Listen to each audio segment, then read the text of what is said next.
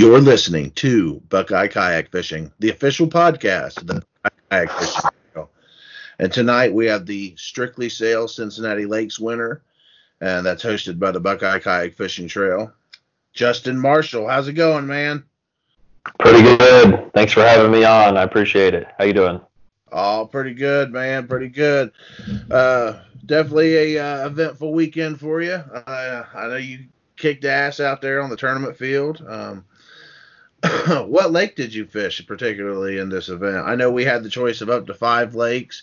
We had um, Cowan, Stonelick Lake, Winton Woods, Sharon Lake, and then um, AJ Jolly's down there in Kentucky. Uh, where did you end up at? Uh, I ended up just going with a lake that I've fished quite a bit, and I probably knew more than any of those other lakes. Uh, I went with Cowan Lake. Well, Cowan's always a good choice, man. There's always a lot of great fishing in Cowan, and um, there's a lot of quality bass in that lake as well.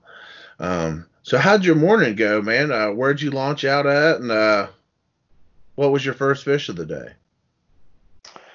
Uh, I kept it simple. I did I took a look at the map the night before. Not that I didn't have an idea of how Cowan's laid out, but uh, I just launched right there at the campground boat ramp and headed out. My my first spot that I was gonna hit was gonna be that uh, first cove. It's actually furthest the furthest cove from that spot, but I know I wanted to end my day back at the boat ramp, and that's most important because I'm right there and I can load up. But um, all the way over on the uh, by the dam, that first cove on the north northwestern side, kind of pr- probably like the third biggest cove over there. Kind of goes up and then to the left. Wanted to start there because I fished a couple weeks ago there and had one on. I figured they'd be uh, they'd be coming up in there and either about to spawn. Um, even though it started getting a little little colder than I expected it to be that morning. I think we were down in the like late the I'm sorry the uh, late 30s, early 40s, and uh, so I, I, just wanted to start there and uh, didn't get my first fish until probably 12 o'clock. Um, when I was headed out to that cove, I saw a bunch of people in their kayaks that had uh, launched from that that southern, southwestern boat ramp. I think that's the marina. Yeah, that's the marina ramp right there. It's almost right across from the campground ramp. Almost. Yeah, yeah. Uh, I saw. So I was on my way there, and as I was about halfway down to that cove, I saw, and this was this was five five thirty in the morning. No, yeah, I wanted to take a half hour to get to that cove because that's about how long it takes, even though I got pedal drive now. So I wanted to take a half hour to get there. I wanted to sit in that spot for 20 to 30 minutes and then make my cast and, and start working away. But I saw about four people heading across with lights, and I decided to turn back. I was over halfway there. I decided to turn around and go back towards the boat ramp, and I and I just started with the biggest cove right there by the boat ramp, the one, the big one that goes up directly yeah. middle north north of the uh, north of the lake. So I just went back in there and started throwing uh, black and blue chatterbait, and I went up real shallow, tried to get something to to snag it. I wanted to get a quick fish, but with it being a three fish limit, I knew it'd be a little bit a little bit easier than most tournament days. But I uh, went back here, took my time, didn't get anything, threw the Ned rig a little bit, worked my way out uh, before I went out, and then right there by the rocks on the by the boat ramp at the campgrounds, um, started working my way over to the east side of the, the lake. There's there's a, enough people uh, towards the western side of the lake, northwestern side, um, but yeah, I didn't get that first bite until around 12 or 1 o'clock, and it was like a switch was turned on. You know, a lot of people talk about how it was almost like a light switch. Uh, it was almost like feeding time, that was the time to get them all. Uh, first one was 15 and three quarters, I think. nice chunky fish, about two foot off the bank. Um, yeah, so it came around around twelve o'clock was that first bite. Wow, man. Now I know that that that cove that you're talking about. That's the one that runs up by the the campground beach, correct? Yeah, the biggest one on that lake. Yep. Yeah, that's an always that's always a popular cove, and a lot of times when I see in these tournaments, there's always at least five or six kayaks back there, and a couple bass boat, and some guys crappie fishing. but it's always a producer. I caught 18 yeah. and a half out of that cove earlier this year, right before the spring fling. And um, that's definitely a popular cove for bass. Now that rock wall you fish, that's a that's a, a, staple of Cowan Lake there too. That something I always fish when I go there. It seems like I'm always fishing that those rocks anytime I see rocks and um, well, yeah, man, rock, you're right there. Uh, some good spots. Yeah, yeah, the rocks are the piece of structure that warms faster than many other pieces of structure or types of structure in, in a lake. So it's always I've had luck there fishing first thing in the morning. There's usually a fish or two sitting in there, and uh, I'll get them to buy throw that first fish up on the board. Uh, but and I knew I wanted to hit that at some point. Um, but I didn't want to waste too much time on it. You, you know, you got the river channel that runs or the creek channel that runs down uh, probably about 150 or 200 yards off of that.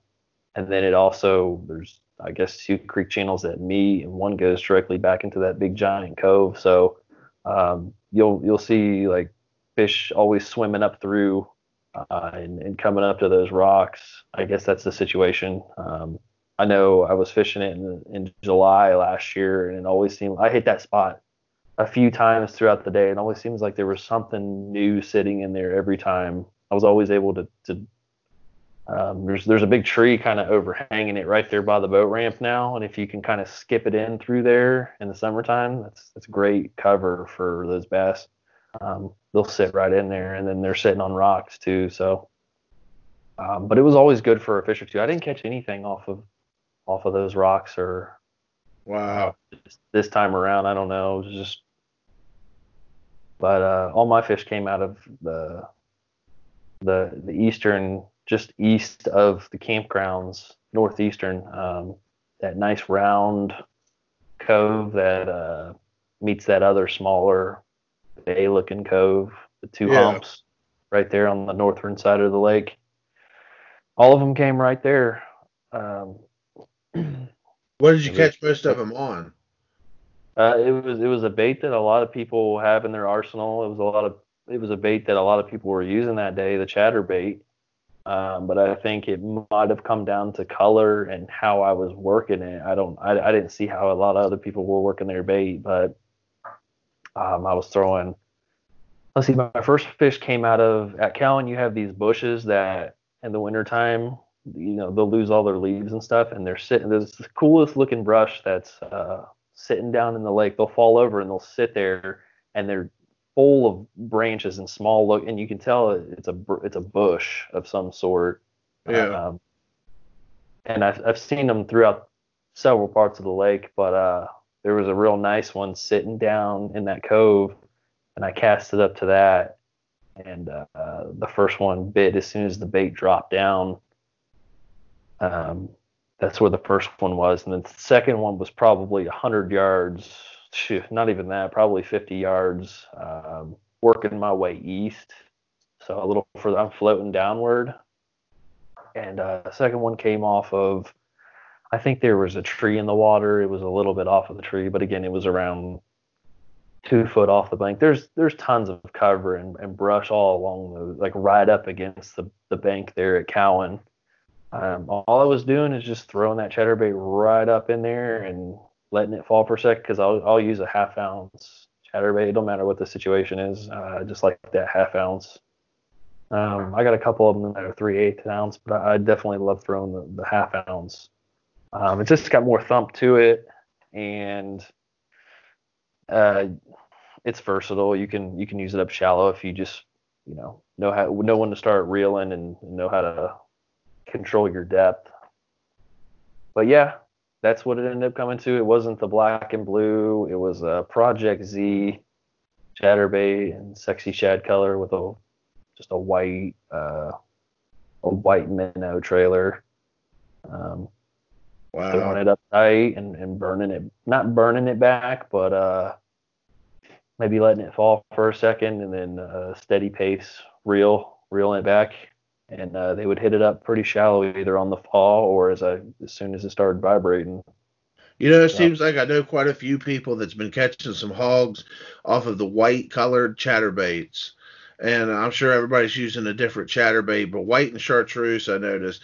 And I've been throwing black and blue, and I really hadn't had a whole lot of luck on black and blue. But black and blue last year, man, uh, that's how Brad Hicks won that tournament out there that last year was black and blue chatterbait. And then I started throwing the black and blue chatterbait, and I was catching fish with it and that's really what got me into into chatterbait fishing because I just started that last year to be honest with you. But man, I really enjoyed it. But it seems like that um, that white and that chartreuse is uh, can out outperform the black and blue sometimes. What was the watercolor out there? What did it look like? That's exactly what I was getting ready to touch on next. Uh, that black and blue is great for really dark, muddy, chocolatey milk water, which we've had there before. And that's what I was expecting to go into, especially with some of the rain that we've been having, what little rain we've been having. But uh and it's not one to, you know, to put down that black and blue is great for those situations. The water wasn't too far off from being perfectly stained in my opinion. Uh, water clarity was probably a foot, foot and a half.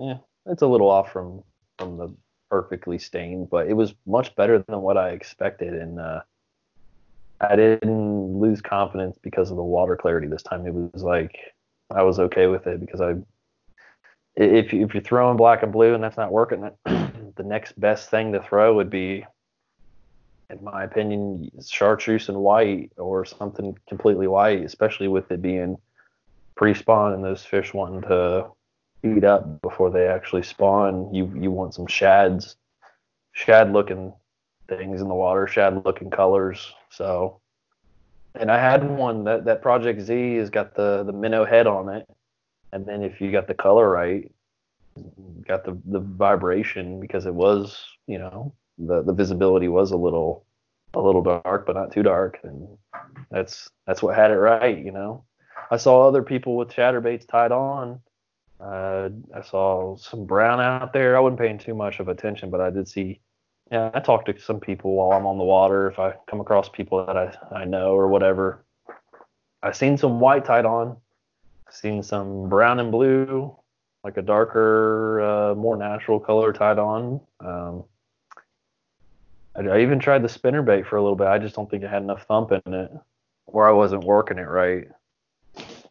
But uh, yeah, I think it all came down to where uh, you know placement and and how I was working it back, which was you know nothing special, just a steady pace. But I waited like a second or two after it hit the water and let it drop down for a second, get that quick drop on that half ounce Yeah.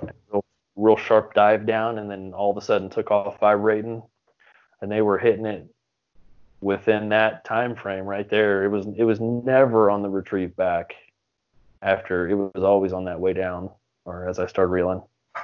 So. So all your fish you say were in what two three foot of water? yeah. And if if i could see some of the spots i was casting into it might even have been shallower than that. It was it was brush. I, I thought it would be right out in the sun but uh, one of them was right out in the sun but two of them were under cover. Yeah. Deep into cover Wow, man. i was That's throwing impressive, it I was i was trying to lose it you know you gotta you gotta throw it like you want to lose it Yeah, that's what they say. Sometimes you get afraid to lose it, especially I got jackhammer tied on. but you know, Yeah. you're not going to catch the fish because the fish are out there in that the nasty stuff. that 18 and a half I caught a few weeks ago, he was right in the middle, or she was right in the middle of some thick, thick brush. Caught her on a Ned rig, man. So they can be hard to pull out of there. Um, i bought see- two jackhammers sorry go ahead Oh, you you got some jackhammers yourself? How do you like I them? bought I bought two this year. Uh, I haven't caught a fish on them yet. I missed one, um, but I I had fish on the the classic um, the classic chatterbait, and I have fish on uh, Project Z. But uh, I thought I would give it a try this year, and uh, I mean, I, I, could probably stick to one of the other chatterbaits I've been using and, and use it the same way. Does it search a little better? It might search a little better. I can't really see it in the water yet. I have yet to test it in like a swimming pool or something. Um, but I think that Project Z works just fine.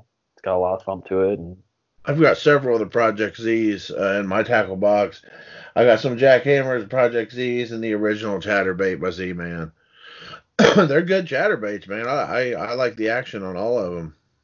Nothing, yeah, nothing wrong with those. I mean, if you use it enough, or and you, and you just have confidence in it to work it in the right ways, you know, you'll catch fish, and then you can say, oh, I caught more on that than than this one or that one. It's just it's just a matter of, of actually using it and using it more often, and then uh, learning how to use it, and then continuing to use it in that same way. I have more fish on the classic chatterbait than I do the jackhammer, but I mean, I, I just bought them, so yeah. I'll keep trying every once in a while. I'm not going to heavily rely on it. I would like to return to some of those baits that I call the forgotten baits, like a uh, inline spinner, like a rooster tail. I want to break that out a lot more this year because you don't really hear about anybody talking about that, but it's always worked. Oh, I uh, thought rooster tail quite a bit, and the streams yeah, and creeks around my house. The tailwaters of Stone Lick is just like five ten minutes from my house, and I'll go out there and throw that rooster tail, and I'll catch. I mean, I'll catch crappie, I'll catch bass and channel cats, and you catch everything under the sun with a white rooster tail. Definitely, yeah, I agree. So that's fun. I, I just don't want to forget about um, all the stuff I started using and all the stuff I've had luck on in the past. It's, it's okay to get um, you know, use some of the newer stuff and find some of the new stuff on the market. A lot of it I find is just reiterations and repeats of stuff that's already out. It's just a different brand and they threw some other kind of twist on it just to you know, to make it theirs and and you know, claim it works better or something to get you to buy it. I don't know, but a lot of uh, a lot of modern fishing lures, I think, are designed to catch more anglers than they are fish. it is. I mean, you, you can't go to the store and not think that the same studies are being done on on fishermen to see which one they're going to grab, which one they're more drawn to than anything. Ultimately, at the end of the day, that probably means more to them than which one is going to catch you fish. So I always keep that in mind. Try not to get too caught up in the hype. You know, I, I'm I'm all down for trying a little bit of everything, um, but just trying to keep it real and not forget about the stuff that's always worked. I'll just like the wacky rig Senko and then a regular Texas rig Senko. I mean, how old school is that? I mean, that's been around for so long now, and seems like I grew up throwing wacky rigs and, and Texas rig Senkos, and man, they still catch a lot of fish to this day. Yeah, yeah, that's one of my favorite techniques to throw, if not the favorite technique to throw. I'm still learning stuff and still trying new things, and still I have a lot of situations to apply all those different techniques to. And maybe that'll change, but as of right now, I I agree. I love to fish just a Texas rigged worm down in the weeds. Can't beat it. Now so I know fun. you per- I know you personally pretty well, Justin. I like to think I've been fishing with you for a few years, and uh, I know that you'd like to do your homework. You do a lot of research at home. Um, you do a lot of reading, studying. I know I was fishing with Brad Hicks a few weeks ago, and uh, he was talking to you, and he was telling me about um, how much homework you've been doing, and uh, that you had a whole game plan for your fishing that day, and you went out there and executed your game plan, and uh, sometimes it's worked for you, and sometimes it hasn't. Um, what kind of research and studying do you do to prepare for the bass fishing tournament? Well, this year I wanted to dive a little bit deeper into what I than any any further than I've ever done before. I had plans before all this COVID nineteen stuff. Oh, uh, buddy, all to, of us did. yeah, yeah, I, I know. I'm not alone. I mean, there's plenty of other people that had more plans than I did, but I wanted to come out swinging this year. So I read, I read four or five books um, just over the winter time read a river book, read several bass books, There's some names And, out there. What books do you suggest? Uh, maybe somebody picking up and reading themselves. Yeah, I got one actually right here. Um, I know you're not doing video or anything, but The In-Fisherman. This is the second book of the series. This is bass, largemouth bass location. Okay. You can pick. So that's just one of the ones that I've. I, I'm even referring back to it. Um, Fisherman's got a lot of, a lot of good information out there. I'm not sure how many books are a part of this series, but I know the first one they've referred to a couple times. I plan on picking up and going back and reading. I've also read another book, um, which was kind of one that I just picked up on uh, just by researching largemouth bass books and largemouth bass behavior books and stuff like that. Uh, it's called High Percentage Fishing by Josh Alwine. Okay. Uh, talks about all the ways to break down and give you the best percentage. Given that he talks a lot about using live bait, which is what we're not allowed to do, there's a lot of other information in that book, despite the fact that he talks about live bait being one of the techniques that gives you the highest percentage, and it does give you the highest percentage of catching bass. Um, there's a lot of other good information in here, and ultimately, all these books are just to keep stuff fresh in my mind. I'll read it. I don't care if the first book's got the same information as the second book. There's little things you can pick up in each of these books um, that the other one doesn't mention. And regardless, the whole goal at the end of the day is to have this stuff re- repeated over to you because you've heard, everybody's heard. Well, I can't say everybody. A lot, a lot of anglers know uh, bass behavior, the gist of bass behavior in the spring or in the summer, or have an idea what they do. But to hear all these other little things that people mention, and just to hear it over and over and over again, and even the stuff you already know, hear it over and over again. It's good to just beat that into your brain, and that's all I'm trying to do. So I read like I read like four or five books. I'm still on one right now. It's a pretty big one. Um, I forget the name of that title, the, the the exact title, but uh, you can get on Google and you can just search stuff. There's a lot of professional bass anglers that have come out with their own books. I might branch off and start to read those, but I just kind of wanted to to get into the uh, just like just like a Bible of bass, or just like uh, there's another one I want to read. It's the Science of uh, Bass Fishing, or something like that. It's a really expensive book. It's over a hundred dollars if you can find a, a physical copy of it. But I found a online copy of it. I want to dive into that. I want to really start to to pick up the science of how fish um, behave in all seasons, so I can you know, it's a lifetime journey becoming the best bass angler you can possibly be. Achieving Oh, stuff along the way is just just stepping stones, but ultimately in the end it's a it's a lifetime of becoming lifetime journey of becoming a good bass angler.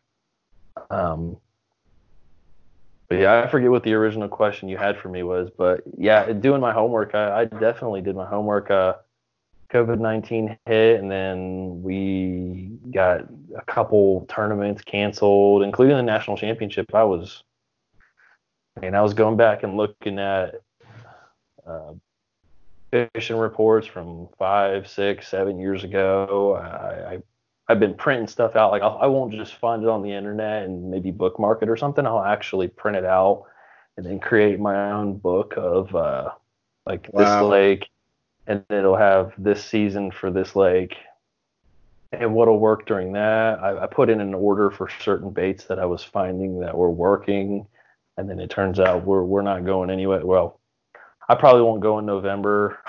Um, that just seems to be a little bit harder time for the corporate world to take off. So I don't know if I'll I'll request those days off. In spring and summer, I don't have a problem getting days off, but uh, I know up till like October or something, it, there's like a cutoff where it seems a little bit harder for me to be able to take off just with the holidays and everybody requesting off and things like that. But Yeah. yeah, I, I I've been trying to do a lot more homework, um, especially with the reading. I'm not really a reading guy, but when it comes to something I really enjoy doing, it just seems interesting to me. And fishing books are interesting to me. So How um, about plan on- podcasts or YouTube channels that have helped you? Yeah, well, no particular YouTube channel to begin with, but just as a start, that's a given. You you have to watch YouTube. You have to utilize that resource because that's free. The Yes, stuff sir. that's coming out on YouTube back in the 90s before there was YouTube, you would pay to go to classes for some of the free stuff that's coming out now. And then you have these people that are actually doing firsthand experiences at these lakes and fishing in the ways that you want to be fishing or somewhere you're getting ready to go. I mean, that's you have to watch that stuff. That's like getting that's like getting free answers on. That's like getting you're cheating on a test sometimes. You gotta watch some of the information you get off of YouTube, though. Um, some people are trying to sell you something, you know, and people have sponsorships and they have pro staffs. So obviously, people are talking their products up. But there's a lot of gen- genuine good information on YouTube. Don't get me wrong, but there's a, you know, you just gotta watch what you're watching on those on those platforms. Yeah, my recommendation is don't go anything too mainstream. Don't do anything that people are. I wouldn't. This is just me though, not necessarily talking about. Go for the smaller channels. I think one of the ones I was watching was called um, Fishing Structure. It was just like this guy who stood up. It was kind of low budget. It wasn't like a real high quality or anything. This guy just stood up and then did like this slideshow and talked about bass behavior during a couple different times and uh, how they react to how they like relate to structure during um, like pre-spawn and spawn. And he just happened to bring up lake Guntersville which is a pretty popular lake you know anyways but he just happened to be bringing that up and then i was i kept watching. There's like five or six videos in his series of how they um, going from cold water or winter into pre-spawn and then spawn and what to look for. So go to go to the, the channels that you just feel are the most genuine or after you watch several different things. Don't gravitate towards one channel just because it's okay to watch it, but just because people are talking about it or just because it's a name that rings, go for the lower budget stuff and go for um, just dive into some other stuff and see if that matches the stuff that other people are talking about or stuff you've heard or you know you'll pull out some some valuable information um, if you just do your own thing and don't get caught up in the hype like you would maybe buying some lures that everybody's using you know Mhm. Yeah. Yeah, I, I know. I fed into the jackhammer thing. Everybody was talking them jackhammers up, and you know, Well, but I mean, I have look at the Whopper Plopper and look at the TRD. You know, everybody's talking about the Whopper Plopper, but the Whopper Plopper catches fish. There's no doubt in that. There's- I've caught yeah, lots of fish there's on the any, Whopper not, not any good in it. There there can be plenty of good in it. You have to try it to to experience it firsthand. And as an angler, it's like myself trying to be a well-rounded angler.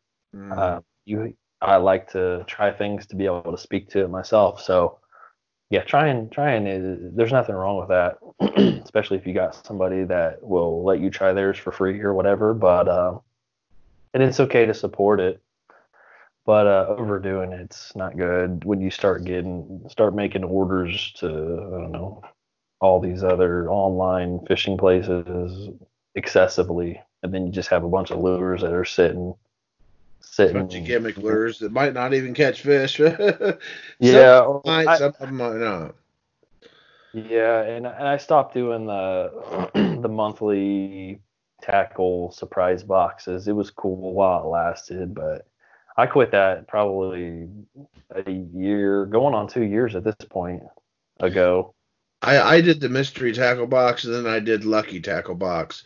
I did like the lucky tackle box a little bit more, but it seems like they give you just a bunch of junk that you're never going to use. You know, just uh, they and weird stuff too. Like I'd never even seen in the store before. Apparently, it's stuff they just couldn't sell at the store, so they're giving it away in boxes. And that could be the case. I don't really know what the case would be, but I do know I was getting sent some stuff that was great.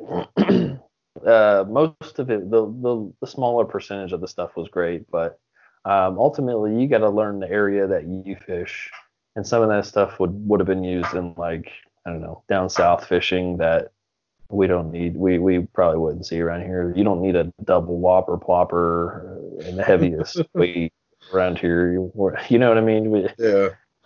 you, you learn your area and learn the baits that watch watch the local people, get information from the local people, do your research on the local people and what's going on around you, and then form your tackle boxes around that. You know what I mean? And that's really all you're ever going to need. I know it can be fun trying all these other uh, baits. Uh, some of these packages look pretty darn good, but what I'm finding is a lot of it is just a reiteration of something that's already been out. And you just Yeah. think the package is cool. well, they're good at marketing, that's for sure. So you Yeah, man, so congratulations, man. You got 48 inches on this, sitting in first place. Uh, that's quite an accomplishment, man. Uh, Jim Klein was right behind you. Uh, he had 44 and a quarter inches. Uh, Jason Isaacs in third. Uh, he's doing real good at the spring fling, man. Um, he did uh, 42 and a quarter, uh, 42 and three quarters inches.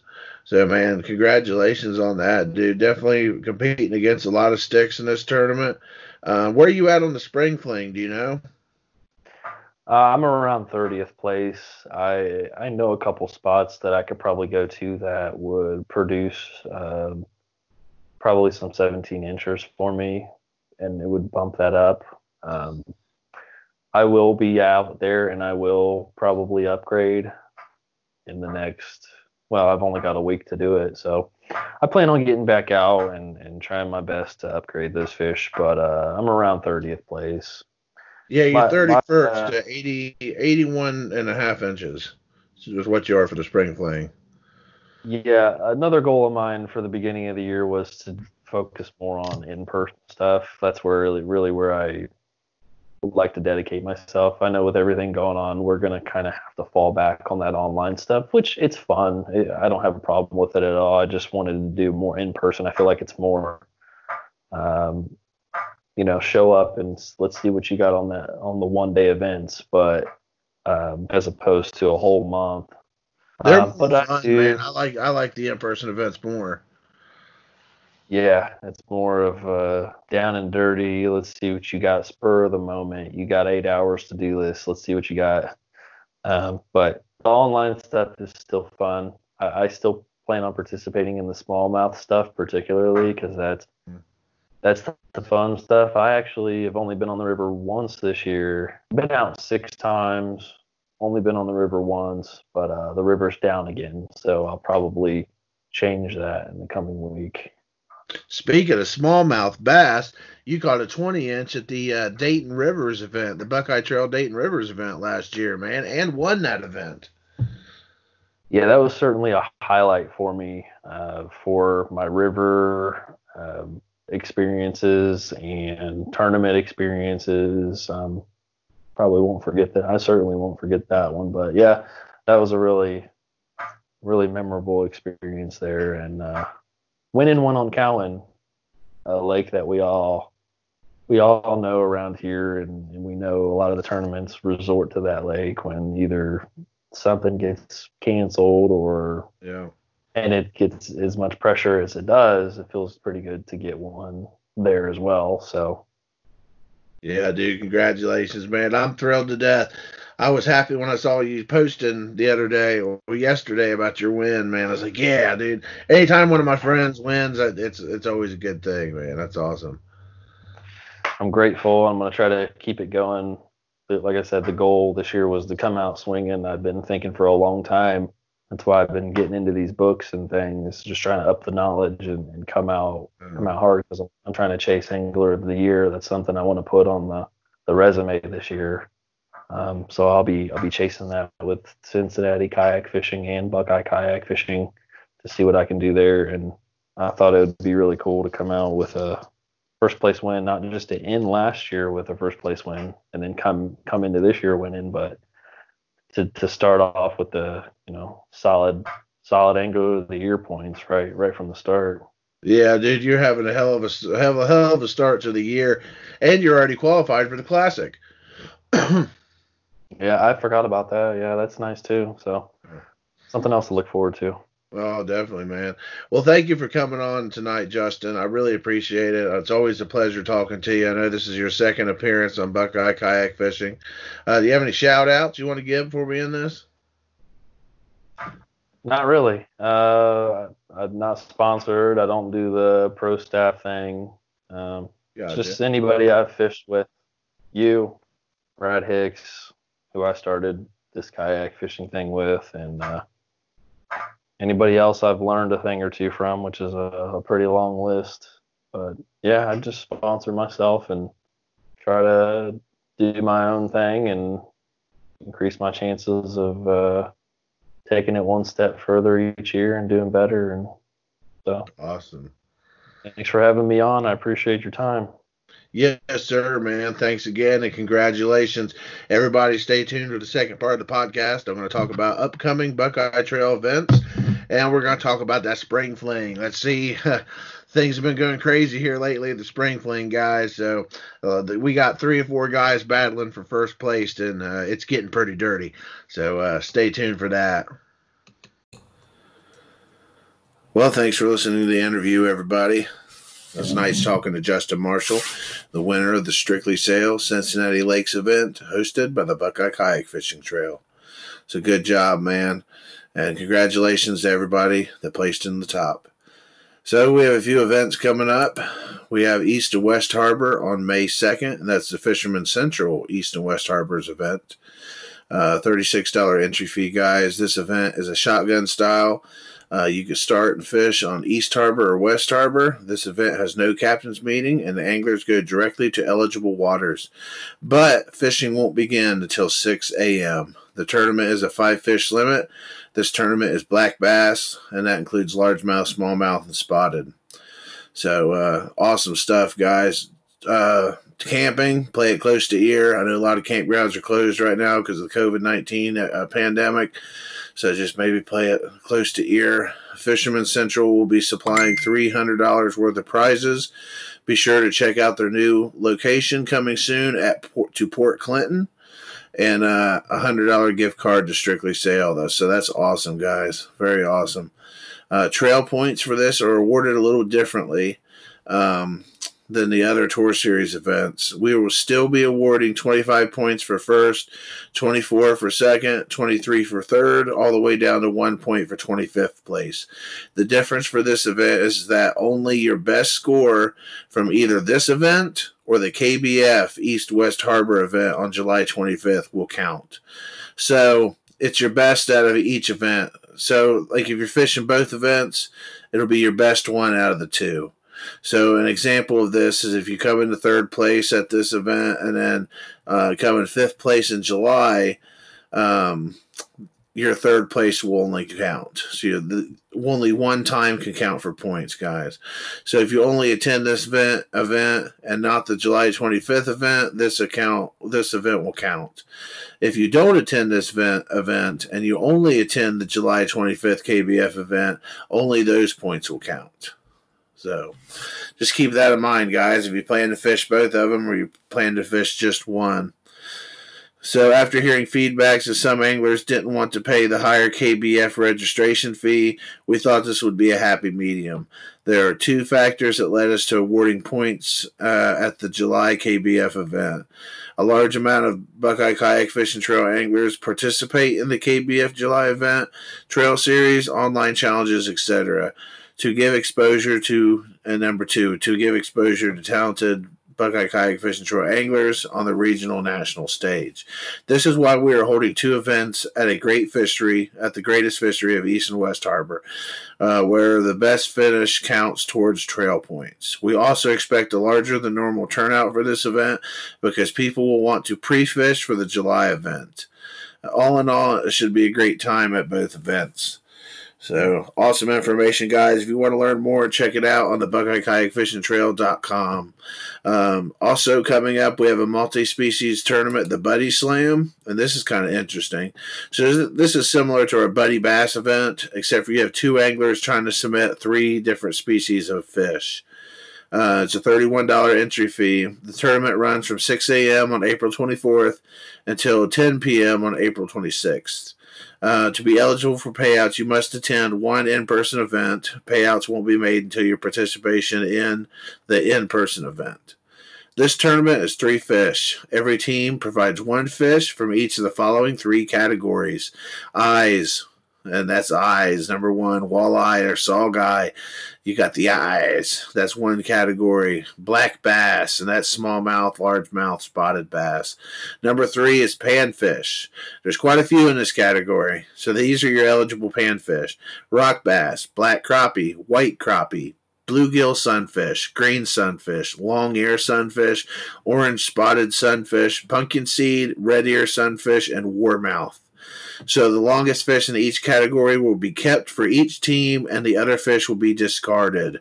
The team of two anglers must be on the same body of water. One angler can fish without the other. If someone can't fish the entire time, the other angler can fish alone. The team of two anglers are permitted to move to different bodies of water, again, as long as they're together. Two anglers to a team. This is not a single tournament, so disregard single angler standings. Standings will allow five fish to be submitted per angler and show a 10 fish total for a team. So be patient as the judges will eliminate smaller fish throughout the day so that the fish total will be no more than three fish. So yeah, pay attention to this, guys. Pay attention to eligible waters. Um, anything eligible in Ohio is accessible to everyone. And accessible means it is legal, open to everyone, and does not require special permission.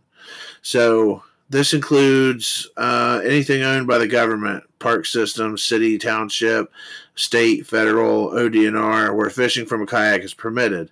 This also includes Ohio waterways designated as rivers or creeks. Now, what's not allowed is privately owned water or private clubs or anywhere you have to pay a fee to get in and fish. These are not eligible waters. So anything public that's free to everybody, if you have to pay or if it's private, then no. AEP is kind of exempted from this um, because you do have to get a permit to fish AEP, but it's completely free. So it's completely free to everybody. They basically make you print out a permit to show that you've read the rules. So that's exciting, guys. April 24th and 26th, the Buddy Slam. And uh, we have the East to West Harbors event coming up. We're still right in the middle of the spring fling. So uh, I'm getting excited for this. Our Buddy Bass event this year, it was, um, I think, in July last year. We've moved it to May 16th of 2020. And we'll have more information on that as we get closer to that. So get ready for West and East Harbor, guys. Get ready to go out and do some pan fishing, catch some saugeye, some walleyes you know, whatever you got to do to fish the in-person, the, the multi-species events. So, lastly, let's get into the spring, the spring fling. Ugh, excuse me. Um, tonight, this is April nineteenth, two thousand twenty, and we still have a week and a half, maybe two weeks to go on the spring fling. So a lot can happen. Uh, Jason Isaacs has been holding number one this week. Uh, he has uh, won 103 inches and a quarter. John Warchall posted a big bass today. Uh, he is at 100 inches and a half. Uh, both these guys as big as fish. Jason's is 21 and a half. And then John is 21 and a quarter. So John's trailing right behind him. All these guys have some big fish on the board. Number three, Sean Skidmore, 28 and a quarter. It's no surprise to see this guy in the top of the leaderboard. He's had to actually take a break from fishing uh, because of work related issues. So maybe you guys can jump on that opportunity and get this guy, get up there ahead of him. Andrew Colvin is fourth, 96 and three quarter inches. Charlie Gibson is fifth, and he is contesting Daryl Cornelius for fifth at 26 inches.